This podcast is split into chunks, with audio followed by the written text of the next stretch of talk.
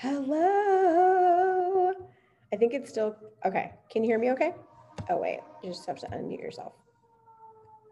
Mute. Okay.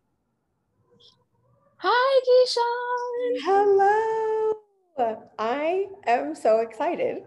Me too. I've been looking forward to this for sure. So have I. I am um so have I for for so many reasons and I can't wait to hear.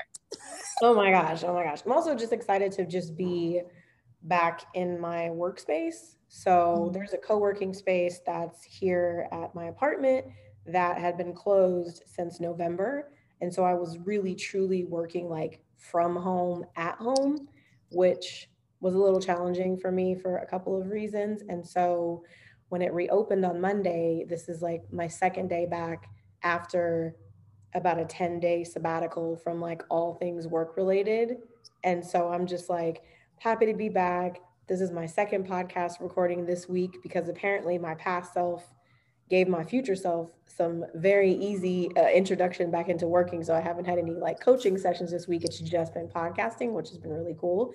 So that's one reason I'm excited. And secondly, just excited to to talk with you again, you know, like in a, in a more official capacity. So I just yes. want to say, um, before we get started, this, you know, like I said before, this is meant to just to flow very much like a natural conversation. I'm going to ask you some questions, and the invitation is for you to take up as much or as little space as you'd like with your answers. We're going to touch on a couple of things, and we're also just going to honor the natural flow of our of our interaction. So, if you are ready for that, then we will go ahead and get started. The flow is me. I am so ready. Can yes. we just acknowledge your hair first? Can we? Just, okay. So can we just acknowledge that we will take a moment. we will take a moment just to acknowledge the crown. Uh, I I had a really very I will say it was a very eventful, it, it, an interesting hair appointment on Tuesday, and I haven't had like an official hair appointment in probably seven years. I usually do my own hair, color, cuts, I do everything myself. And as part of my self care sabbatical, I decided to go get my lashes done, yes. to get my hair done, so that when I came back from the time away, that I would feel refreshed. And I do. I am so happy for you. You are glowing. And I just feel like it's so beautiful whenever someone takes the time to just take care of themselves. Yes. We're taught to just stay busy. But I feel like one of the ways to just honor yourself is to do what you need to do for you. And so a 10 day sabbatical, I am so happy. I'm so glad because you deserve. It. And look at I, you. I appreciate it. I appreciate it. So I also will say um, that I did not plan ahead for my food delivery. So there will be a possibility that I may have to pause our recording and then meet the Uber person at the door to gather my food in about 20 minutes. Just a heads up. oh, that is totally fine. Include your delivery person in the podcast. Say hey. Oh, you just be a part of this very real experience of what life exactly. Like. Um, it's just life. it's life. So I'm going to give you the floor, give you the mic, and uh, the the opportunity to introduce yourself to the listeners and viewers by just telling us your name, where you're from, and what you stand for. Oh, what I stand for. Okay. Well, I'm Keita Love. I am a Reiki practitioner from Washington, D.C. But out the womb, I feel like I've always had a California heart. So, like, I would always say I'm from DC, but I just feel like I have the vibe of someone who prefers joy over stress. And I know that DC has a lot of transplants, and you know, stress is how we get things done uh, here. But um, I've always felt really disconnected from that, and so that's led me on a journey of spirituality, and has just been really amazing to be able to be so insightful and take ownership of who I am and really learn to empower all of me versus really succumbing to societal standards, uh, environment standards, uh, just anyone's standards but my own. Mm. And I feel like that's a really great way to to really sum up what I stand for, I stand for individuality. I stand for progression within self. I stand for healing self, honoring self. And that doesn't mean don't fuck up. Is it okay if I curse? It's I'm not going to do it too much. Okay. Yes. Okay. I usually say that in my spiel, like use whatever language or uh, what was it language body language verbal language or otherwise that you feel will best express i tried to keep the camera above my hands because i know i can be very expressive so i was trying to be intentional about that at the bare minimum well i'm super expressive with my hands too and as you can see it's you know they all up in the frame so it's fine. Yes yes. So yeah i just stand for the healing of self taking mm-hmm. ownership of self and trying your best to enjoy what that means. Agreed agreed. I i think that taking ownership of our healing is something that i feel like only recently has become normalized or has started to become normalized especially when we think about if we if we own the traumas whether we want them or not then why should we also not own the healing you know, and, and understanding that healing is a process you know it is not a destination it is a process it is a journey. And yesterday i was listening to this meditation during my walk and there was a quote kind of paraphrasing where he said healing is not about fixing healing is about accepting what is disclosed when you go back and review your traumas accepting it it's a, it's coming from a place of acceptance not fixing it not fixing ourselves, but instead accepting ourselves is the healing process and saying, oh, yes, that happened. Oh, yes, that hurt. Oh, yes, I was disappointed by that. And I accept that experience and I choose to move forward in whatever way that looks like, as opposed to looking at healing like it's meant to go back and undo things. Mm-hmm. things. And it's like, well, no, no. It's just like when someone breaks a bone, the bone is broken. They can reset it as much as possible, but the bone will never fuse fully back together the way it was before the break because mm-hmm. it's healed. It's different now. So, yeah. I love that and totally resonate with that because I feel like I, for sure, when I got into spirituality, it can be really overwhelming and it can make you feel like there are so many things wrong with you. Mm-hmm. And then that becomes problematic in itself. And so I will definitely say over the course of just being involved in spirituality, I've learned that it's really just about integrating all of me, all of my patterns, all of my habits, all of my experiences. And it's not for judgment. It, like you said, it's for acceptance. I love that that has become something that's more prominent because that's another thing that like I kind of notice is that people use spirituality as a way to judge. Mm-hmm. If you're judging, I feel like you have it all wrong. Like, I don't want to say all wrong, but it just, it's your perspective. Right. I just feel like it's important for us as humans to never point the finger. Like we are all learning and all evolving and all growing. And so it's really important to like just hold that vibration for someone mm-hmm. of just creating space. Like, do you know how much love and acceptance and healing can come from just creating space and someone not knowing they're being judged? Right. It's really that simple because that's why we do things in the dark or hide things because we feel like we be, we're being criticized when it's really about us being okay with whoever we are. Right. Right. And recognizing that our judgments are often, they start off internalized. You know, the way that we judge ourselves, the way that we hold ourselves at court, the way that we're hard on ourselves.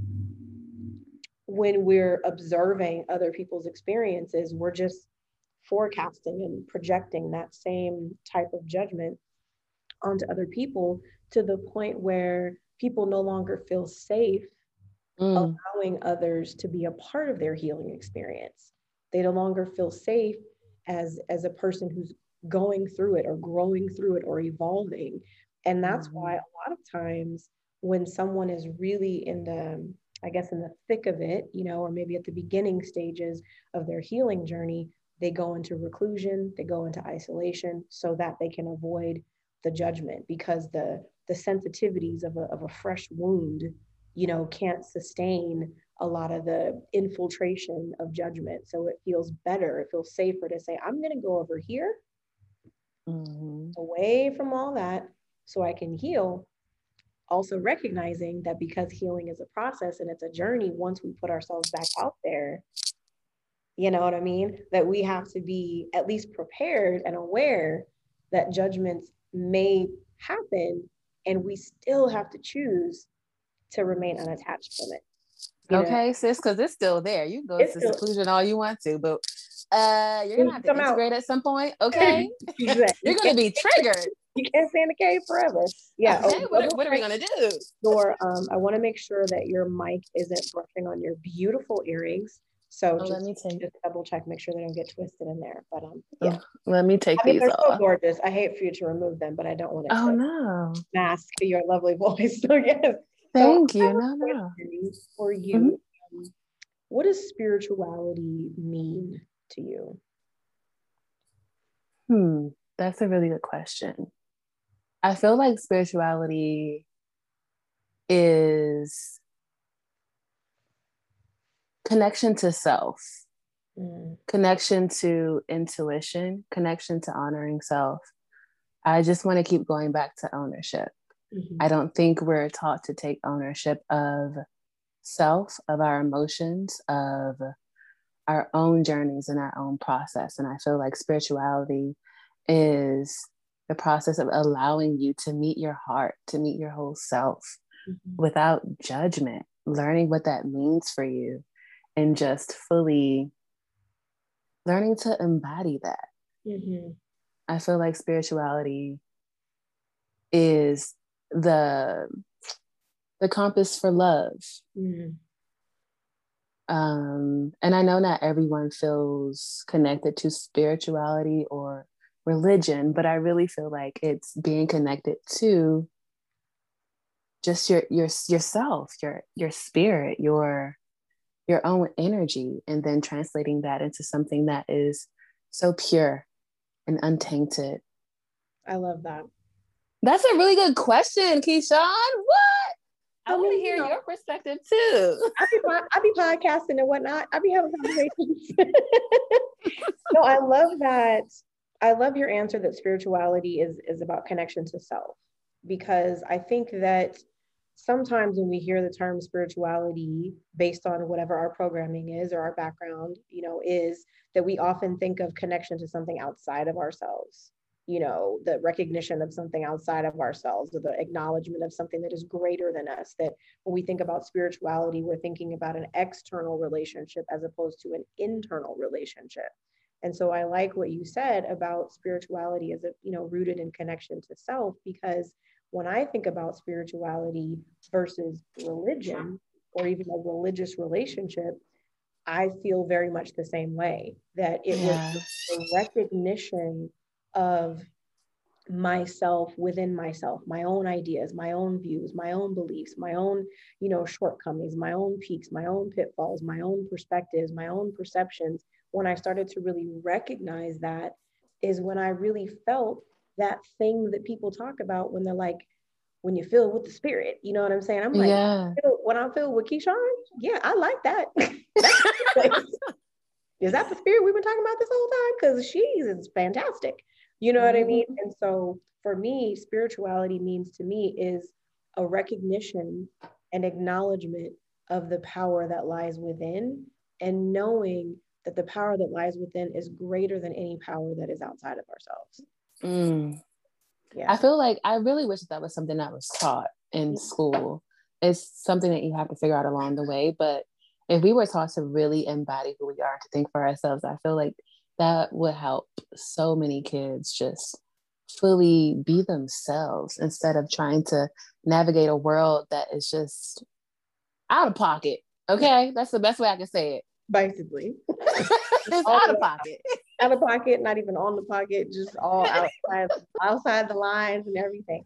No, I agree. I mean, I, you know, I have theories on why I would say it's spirituality or self awareness or a conviction of self is not really taught because then we would be creating a free thinking society. And I don't know if that really goes in alignment with the controlled society that we currently exist in.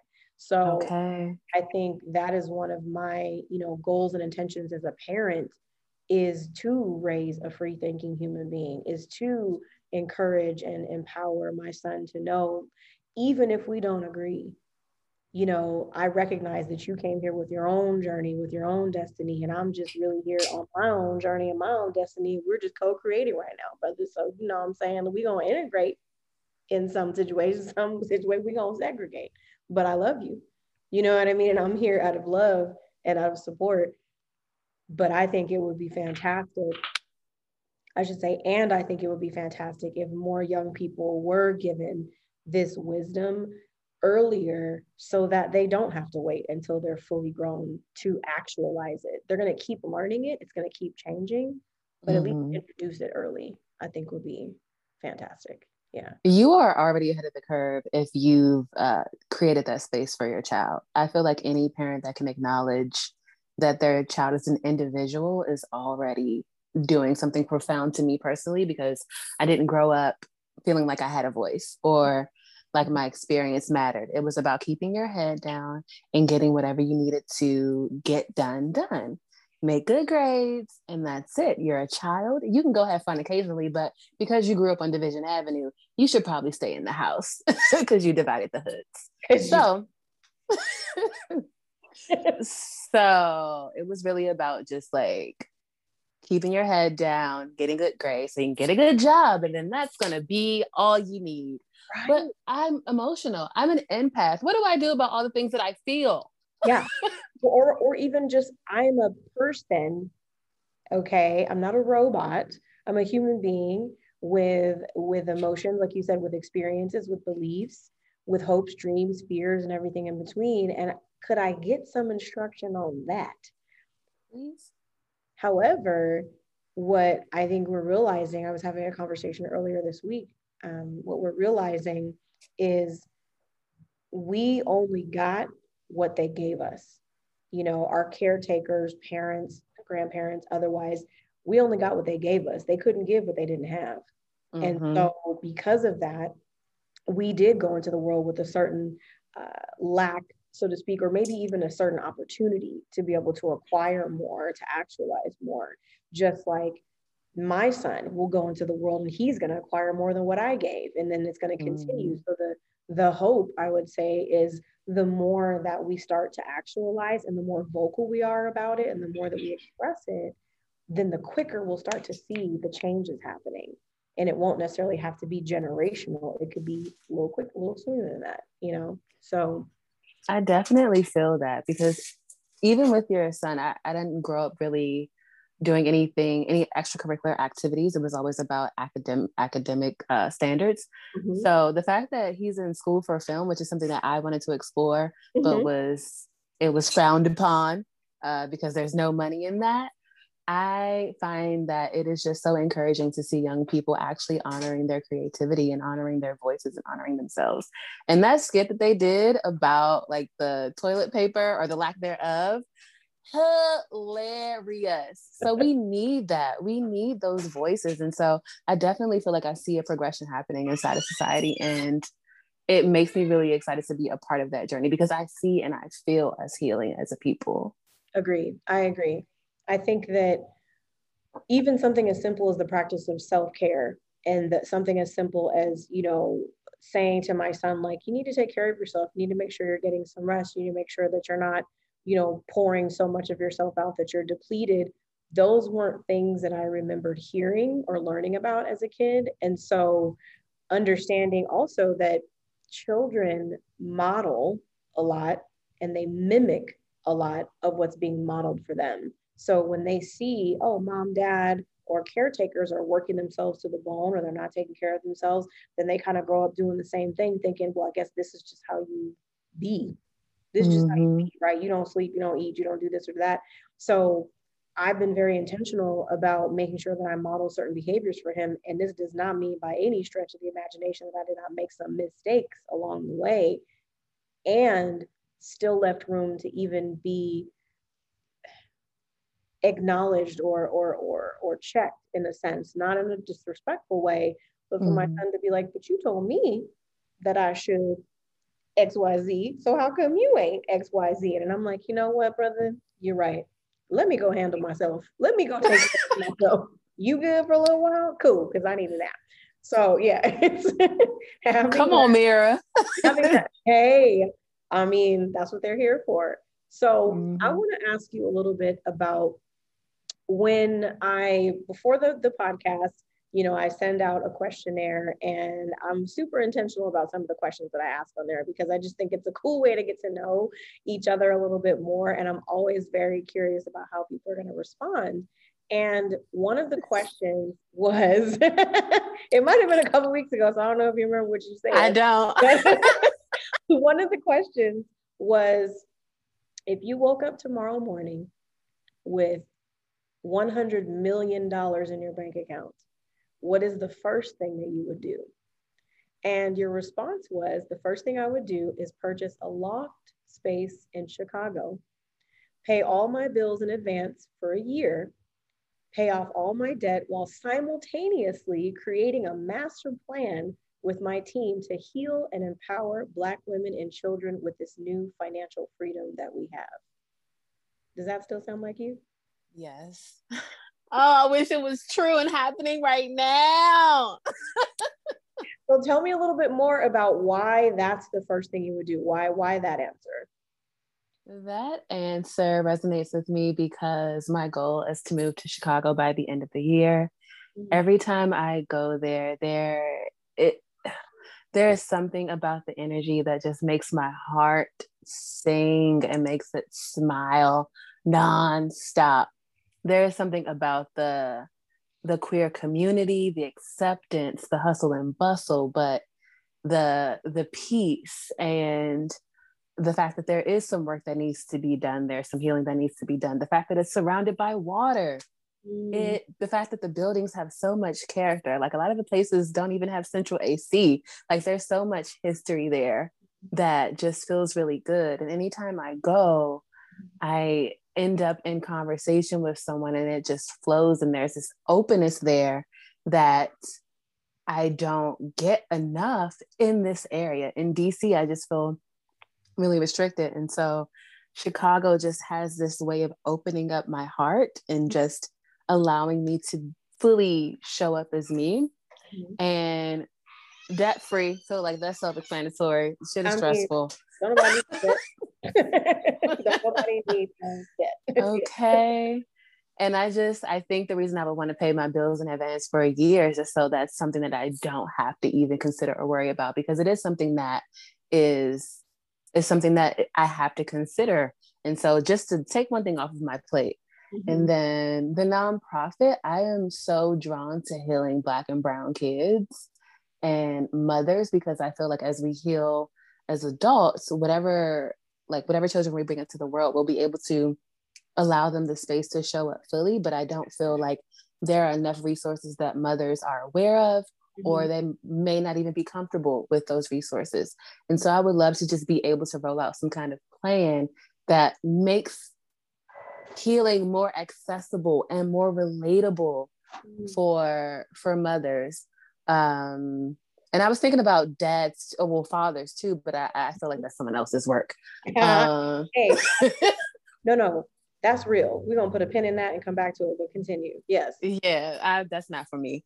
Uh, uh, but I love when I meet kids who are just so aware of themselves, but they may not be able to fully like access themselves in a healthy way. Mm-hmm. Uh, and I know that for me as a child, I was always called a crybaby there was just so many emotions that I experienced, and I felt like I had to bottle those up. And I just don't want, I would love to just be able to help kids navigate that space. I want them to be able to have the tools to turn into adults who know how to handle life as a whole. So that is, yeah, that's something that really rings true to me. Teaching, teaching children the power of emotional intelligence and emotional expression and emotional acceptance is so key to their overall development.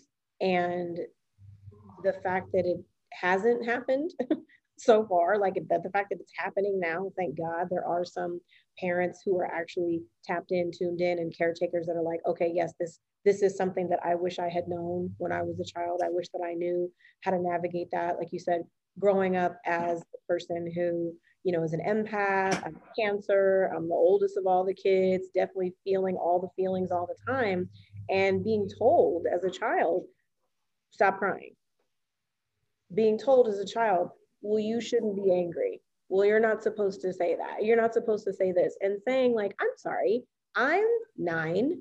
I want to cry right now and I'm going to cry and because I want to. And what you going to do about it? You know what I mean? So recognizing that the importance of getting in the habits and the practice of embracing our emotional experiences instead of feeling ob- obligated not to for the mm-hmm. purpose of somebody else's emotional experiences not being impacted by our emotional experiences instead of recognizing we all out here feeling all the feelings so instead of us trying to act like we're not feeling the feelings or trying to trying to limit our ability to feel the feelings so we don't disrupt somebody else's flow, then everybody's out here bottling things up. Everybody's out here developing dis-ease within their bodies and dysfunction within their relationships. And for what? For what? Because we're all uncomfortable. So let's just be uncomfortable and heal.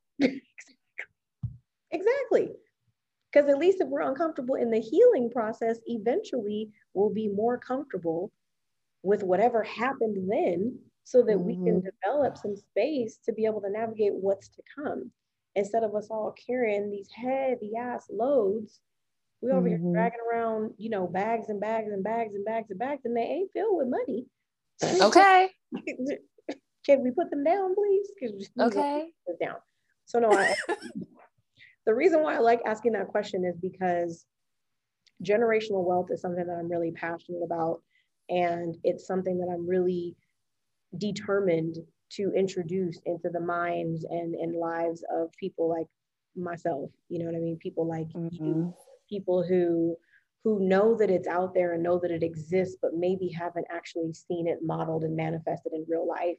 And so giving ourselves the opportunity to even consider what we would do if we had it is an important part of the manifesting of it.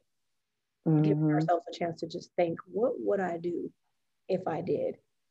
What would I love that? You know what I mean? To mm-hmm. to know that I could purchase the space that I want, that I could set myself up comfortably, and that I could give back and that's what I love the most about people's answers is that whenever I see the give back, I'm like, that's what I'm talking about. Keep it in circulation. Yes, that makes me happy. That is the goal. And I, I feel like I've just met people in the past who had access but never wanted to share the knowledge, which doesn't feel good. But, you know, to each its own. I really just feel like there is a huge mindset shift that has to happen to even conceptualize that. And that is a process. I grew up never thinking that I would ever own property, like, because I, I, just didn't really see it modeled. Mm-hmm. I maybe had, I had a few family members who owned uh, homes, but used to growing up in apartments. And so I started like feeling like, you know, certain things are actually ex- accessible mm-hmm. and I can do it.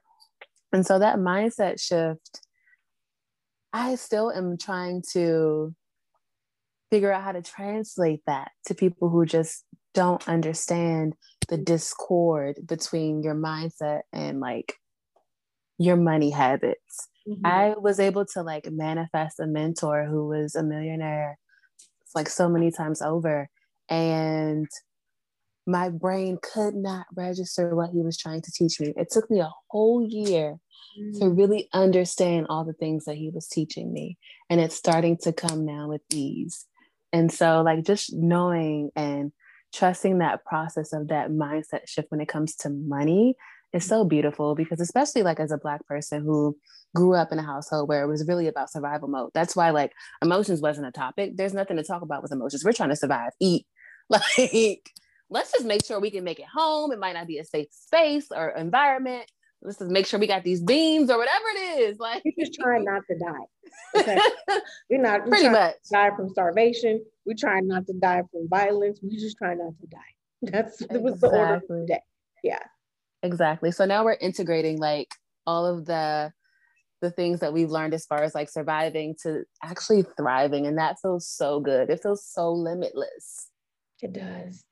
It does. And it's and it is a mindset shift. You know, when I walked away from my last corporate job, shit, it's almost 10 years ago now. I remember going to this, yes, it's been a journey.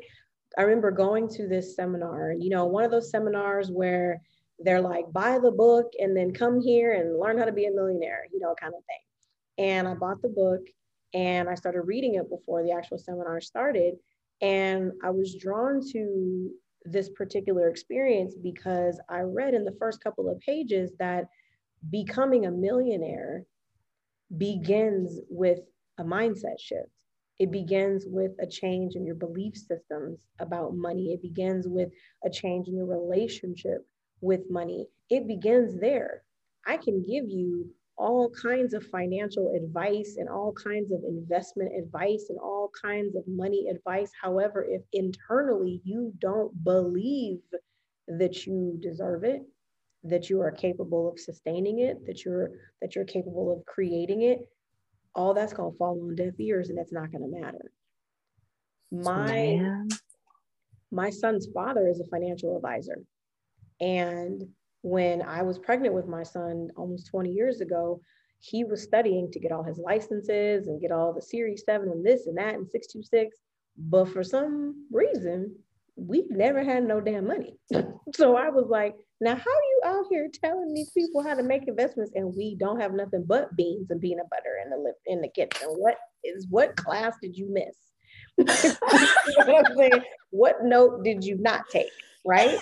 And so it was because at the time, oh hold on one second, sweetie. Let me double check this uh this Uber situation. Of course. Those oh yeah, I'm very excited about them. so, mm. so thank you for for that pause. So, of course, what I wanted to share, or what I wanted to to ask more so, is what are some of the belief systems or views about money or generational wealth that you were experiencing during the first year that you were working with this mentor? What are some things that were coming up for you? Oh, so it was just a really, I think, challenging for me to just create the new synapses around asking for help. Mm-hmm. Um, and learning that I don't have to do everything on my own. I think that was the biggest thing. They would give me assignments every now and again, and I would spend so much time trying to figure it out on my own. Mm. But if you have resources, mm-hmm. use them. That was a really huge takeaway for me. And that's helped me shift the mindset around what I'm creating as mm-hmm. far as my vision and spirituality goes. I've started integrating people in my life into my vision who I feel I can hold space for and really uphold it and will not uh, deter it in any way. And right. so that that feels really good. I don't have to hold things so close to my heart that I can't share them. Um, I feel like there is power in numbers, and it's just about finding your tribe and integrating that.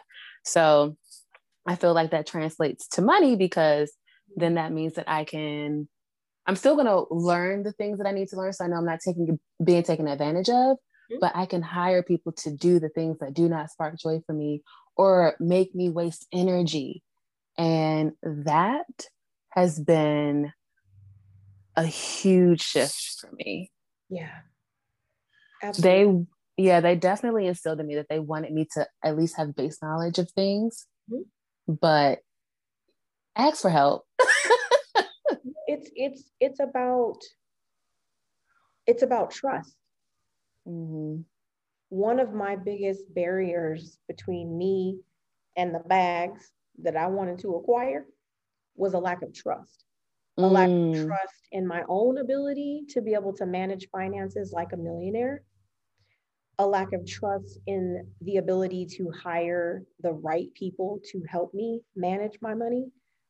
A lack of trust that I could learn the things that I needed to learn, you know, a lack of my in my own ability to be able to really acquire this knowledge and really understand it and consume it and digest it so much so that I could teach other people. It was a lack of trust for me. And so mm-hmm. what happens is when we don't ask for assistance, it's typically because a we don't trust that someone's going to want it as much as we do or we don't trust that they're going to have our best interest you know at all times or we just don't trust that it's going to work out because it hasn't worked out before. Maybe somebody told us that it wasn't going to work out or whatever, and we go with that. Mm-hmm. What I recognize too about asking for help is that it's understanding I don't want to micromanage every single aspect of my life. I don't have time for that. I don't want to make time for that. What I want is freedom. I want freedom. Okay. And part of having freedom is delegation and support. okay. So I'm like, who can I hire to take care of this yet so I don't have to?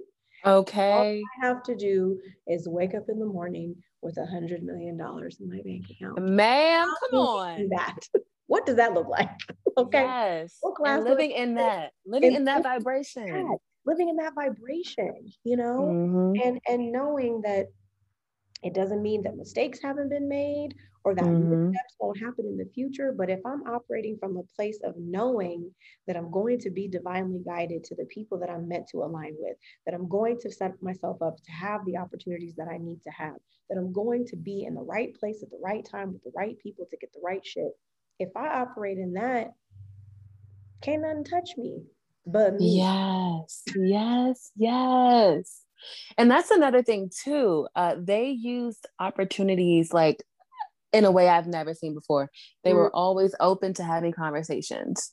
And it wasn't to get anything from anyone. It was just a level of openness that I I have experienced in my lifetime, but I know that over the course of my years, you you want to start protecting yourself because you feel like you might be taken advantage of, or you start to feel like people don't always have your best interest at heart. So, like you were saying, it's that lack of trust, but there is a level of openness that you have to continue to just flow in mm-hmm. as you just trust that your intuition will guide you to those spaces that you need. Uh, so like just seeing them interact with people, just getting on an elevator before COVID times, mm-hmm. before the Panasonic, the panoramic, they would just start conversations with anyone. anyone. And I'm like, I would not. Uh, mm-hmm. I'm, hmm. mm-hmm. I'm avoidant, and I just mm-hmm. I'm just like my energy is sacred. I don't want to talk to you. I don't want to share. I don't know you like that. Okay. Yeah. but there's this other side of me that thoroughly enjoys connecting with people. And so what happens when I lean into that space? Mm.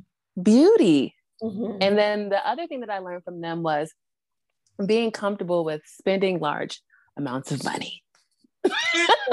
and keeping in mind that large is subjective to a person who's making $10,000 a month, spending $2,000 on something might not be a large amount of money. But someone who's making $2,000 a month, spending $200 feels like that's 10% of my motherfucking income. Do I really have that? Do I really have that? However, for someone who's making a hundred thousand dollars a month, spending 200, 2000 or even 10,000 ain't shit. So recognizing that getting in the habit of not just spending large amounts of money, but investing, exchanging, circulating. The language was also a big lesson for me. Mm-hmm. Changing my language when I talk about money also helped to shift the mindset into an abundance and wealth generating mindset. Understanding that even ordering food, there was a time not too long ago, but there was a time when the idea of ordering anything And having somebody come bring it to me, I'm like, well, that's a, a fee and a tax, and I could just go pick it up. Okay. well, that's a, this, this. I could just go to the store and make it myself. I don't want to do that. I'm busy. I have other shit to do, and I'm hungry. So being in a mindset that says, you know what, for every dollar that I circulate, I am claiming that seven times that will be circulated right back to me. Okay. So operating from that mindset, that belief system, shifting it, because the same way that I was convinced that money was not available, that I was convinced that money was scarce, that I was convinced that I didn't deserve it, I can convince myself of otherwise the mm-hmm. same way. So getting comfortable with spending, investing, circulating money is what's helped me in a huge way to start to chip away and unlearn that lack mentality, to start to mm. remove and release that scarcity mentality. And what's interesting is I was re- looking at something on Instagram last night, and somebody posted something about you know why they why they show like their bank account or show how much money they're making is because they want to they want people to know that it's possible and I commented like jokingly, I was like, I ain't trying to have nobody know how much money I'm making. I want them to think I'm over here clipping motherfucking coupons like in late lane, nothing changed. I want nobody to come around here begging for shit. That I'm okay. Because I don't give money away. I give knowledge, I give information, I give direction. And the same way that my mentor, you know, mentors, I should say my money mentors, they didn't just hand me a stack of money and say, figure it out that's not what they did.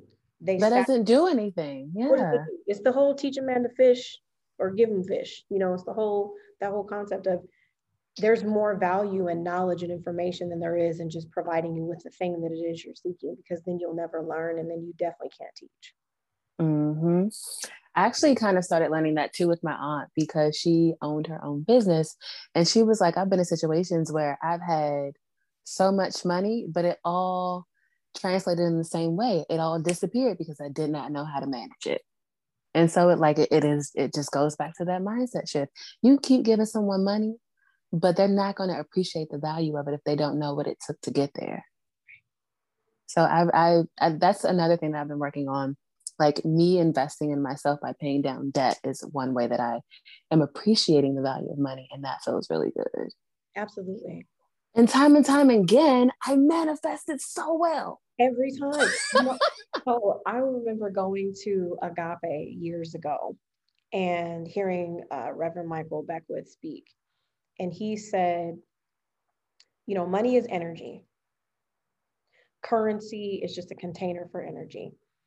And energy can neither be created nor destroyed. It's the laws of physics, right?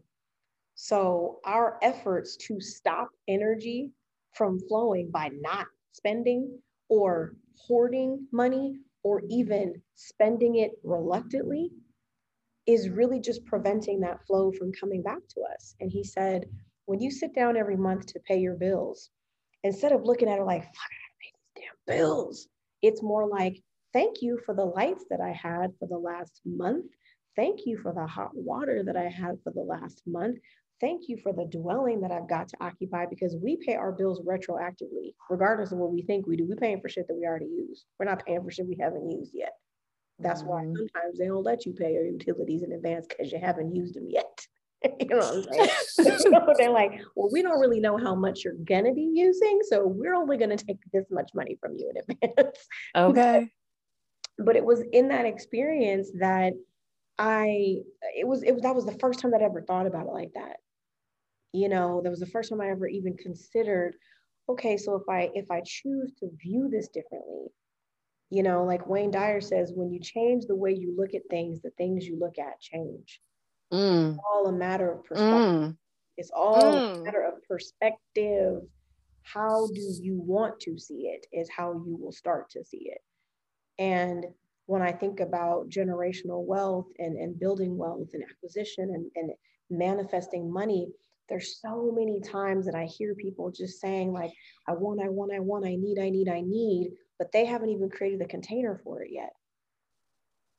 Mm-hmm. Where's the gratitude? You can't see it because you're not ready to. Exactly. And then that shifts everything. Everything. You have to appreciate what you have first. Everything. And then, and it's just, I love when someone really can't see their reality for what it actually is or like the various perspectives mm-hmm. that are happening inside of it. I feel like I'm really good at being objective and just like being optimistic about things. I'm like, I know this is your experience and you feel this and that makes sense. I would never want to take that away from anyone. But you manifested this. Imagine what else you can manifest if you just shift a little bit, just a smidge, a little bit, just, just a little nudge, a little bit. And and and when I was in DC, I remember going to this event and hearing this artist uh, perform. This was like someplace in, what was it? I guess it was like Adams Morgan no, no, no. I take that back. It was there was this bar called A League of Her Own. It's like this this queer bar. Yes, I used to go there. I was just talking about that place the other day, oddly enough. okay, so there's a place that was like right next door to it. It was like a little teeny tiny event space. I can't remember the name of it, but there was a little, you know, artist event vibe again before COVID. People, people could like go outside and collect in small spaces, and the artist name is um, Precious. I think she's part of Boomscat. Boomcat. Oh, Patience. Patience. Thank you. Patience. Mm-hmm. Okay. Jen. I love Jen. Okay. Yeah. Okay. So Patience. Thank you for the correction. Was performing a piece that she had done, and it was you know about the experience of her mother and the loss of her mother. And one of the pieces that she performed was called "Who Will I Become When the Healing Is Done." And when I heard that, I was just like, whoa, okay. Mm-hmm.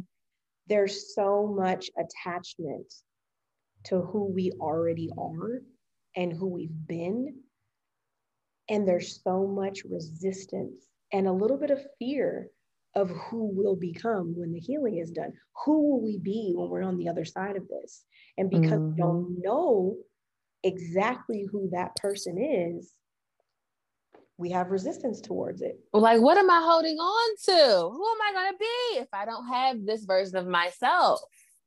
And I feel like, I don't know, as an earth sign, that's always been a struggle. I'm like, I, I have this idea about who I'm supposed to be.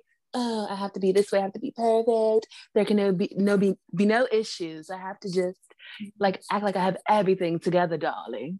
Mm. no, honey, no. Let let whatever the fuck you think you're supposed to be go and just be who you are. Choose to be happy, period. Anybody judging you as a reflection of themselves, let it go. Mm. You don't have to be anything but yourself. And just peeling off those layers, letting go of all the assumptions you made about yourself just allows you to just integrate. I've been learning to say yes more mm. to the things that make me happy instead of the things that I feel like I'm supposed to be doing. And that has made such a difference. Mm-hmm. It shows you more of who you are instead of who you think you need to be. All of that. All of that. I remember my son telling me one day, I said, he was probably like 12, maybe 12, 13 years old. And I said, well, you know, it's not supposed to be like that. You're not supposed to do that. And he was like, who said the first supposed to anyway? See? Like, see now, sir, when you say introspective things like that, I can't ask you. okay. So you win. Fine, whatever. who told you to make sense? Okay. make sense. I mean, damn, I don't know who said the first supposed to because that was a great question because whoever said the first one is who influenced all the rest of the supposed to's, right? Mm-hmm. So I'm gonna switch gears. Okay. And this is the portion of the podcast where we shine the light on Kita. And I'm gonna I have this little game I like to play called Complete the Sentence. So I'm going to give you a couple of sentence prompts, and you can take up as much or as little space as you like with your responses. Okay. The first one is I am happiest when. I am happiest when I'm near water. I love water in any form. I love ponds, lakes, beaches, jacuzzis, pools, just get me near some water, please. Mm, I'm with that. I am water. And I have yeah. water. It's, oh, I'm with you on that one.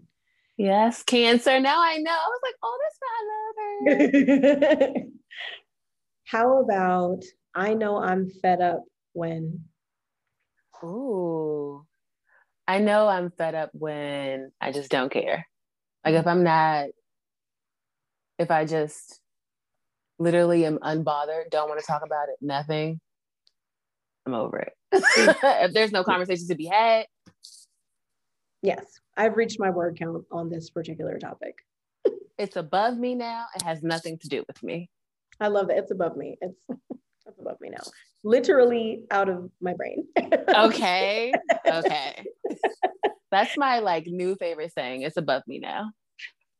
I love it. And it's so, which is so accurate because it's like, no, it's literally above me in the ethers outside of my body and my existence. I therefore have no attachment to it and I am done. Hallelujah. God got it. Or whoever you believe in. How about I know I've made an impact when? Oof. That's a really good question because I think one of the things I am learning now is planting seeds, but not necessarily needing to see the seed blossom. Mm-hmm. And so making an impact. Hmm. I think for me, I know I've made an impact when the first thing that came to mind was when I show up. Mm. Mm-hmm. Uh, because who I am is enough. Yeah. And my presence is an impact all by itself. Mm. Yes. Yes. Yes. How about I want to be known for my I want to be known for my dance moves. I just want to twerk a little bit. I just want to, I just want to move. I just want to flow. I want to be known for allowing people to meet themselves and to honor that fully wholeheartedly without judgment and know that like who they are is enough. And that process of healing or like letting go doesn't have to be so daunting. There is support. I just want to be known for being that that person who lives unapologetically and by way of me living my life helps other people. Mm, i love that. So we're going to get in a little time machine. Okay. travel back to your 16 year old self. Oh, Lord. and we're going to ask ourselves what is one thing that you would say to your 16 year old self? Oh, 16 year old me was coming out, honey. So that was a process in itself. Mm um, I would tell myself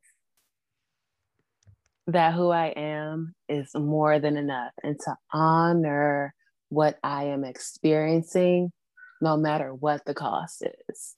Mm. Um, because people are going to have their assumptions and make their demands and try to control your narrative in your life because of their own limitations and their own thought processes. And it has nothing to do with you. Do mm. not allow anyone to deter you from who the fuck you are. Period. So I would definitely say that because my coming out experience was so interesting. I really thought I was going to grow up without a mother. And that situation really taught me that I don't really have to give a fuck about anybody. If my own mother is feeling some way about my sexuality and I'm going to grow up without that person, my father's already not here. Mm-hmm oh, I don't have to give a fuck about anybody but myself. That's what's most important. So I would definitely just integrate more of myself into everything I touch, see, do, feel at 16. Mm, I love that. Yeah. Okay. So now we're going to get back into our time machine. Okay.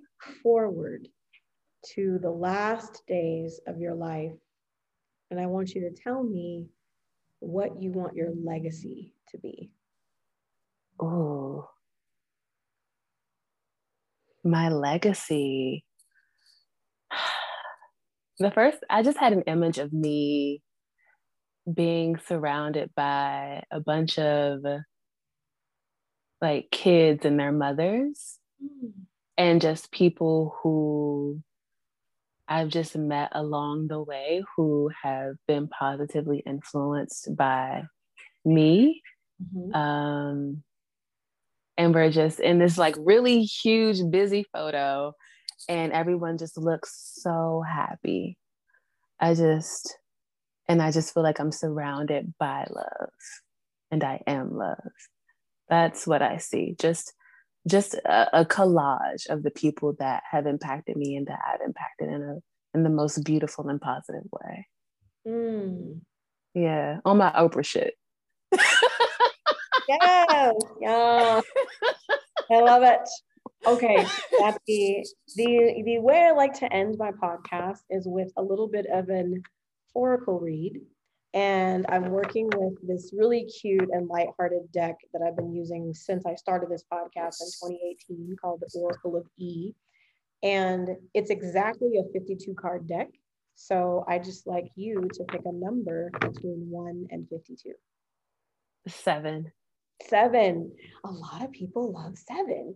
And really? Believe it or not. And I also pull the card that represents today's date, which is the 19th. Today is also my grandmother's birthday. She transitioned in 2017 and um and she is showing out today. So I'm acknowledging grandma. Thank you for Yes. Happy birthday, grandma. Yes. So the message for card number 7 is leaping in love. And the it has a little guidebook and I just like to read directly from it because they're so cute. So leaping in love. Romeo and Juliet, they've got nothing on you. It's romance time. Whether it's a new partner or falling more in love with your rock star self, become besotted with your dream. Act as if it has already happened. Everything, as they say, is coming up roses, except this time without the thorns. Oh, I love super cute, right? That's cute. I resonate with that. Love it. So the second card, number 19, is Bazinga. It's just a big old exclamation, Bazinga. And the message is, well, well, well, don't you have it going on? Now's the time to reveal in the sweet taste of the fantabulous you. You've hit your mark. Go on, take your victory lap pop a cork. Let's get this party started because celebrations are lining up at your door. Oh, I love that. All of this resonates. All of it resonates. What a time to be alive. What a time to be alive. What a, a dream and a jewel you are, okay? A dream and a jewel. Yes. I love it. Well, I just want to say thank you again, Kita, so much for taking the time to sit and chat with me today. I what I love about these conversations is that I never know what direction they're going to take and there's always something in it for me. There's always something that I walk away with and I'm just so grateful for your yes and for your presence and the work that you're doing. I just want to affirm you for showing up and being exactly who you're meant to be and doing exactly what you're meant to do. And I want you to know that you are seen, that you are heard, and that you are acknowledged and celebrated. Thank you. Thank you, Keyshawn. I adore you. Thank you for thinking of me. Like I said, just a dream and a jewel. The way you show up is just authentic, and I feel like we need more of that in the world. And just adore you. Just adore you, period. Oh, thank you. I received that. I received that. All right, Boo. Enjoy the rest of your day and we'll be in touch soon. All right. Be well. Peace. Okay.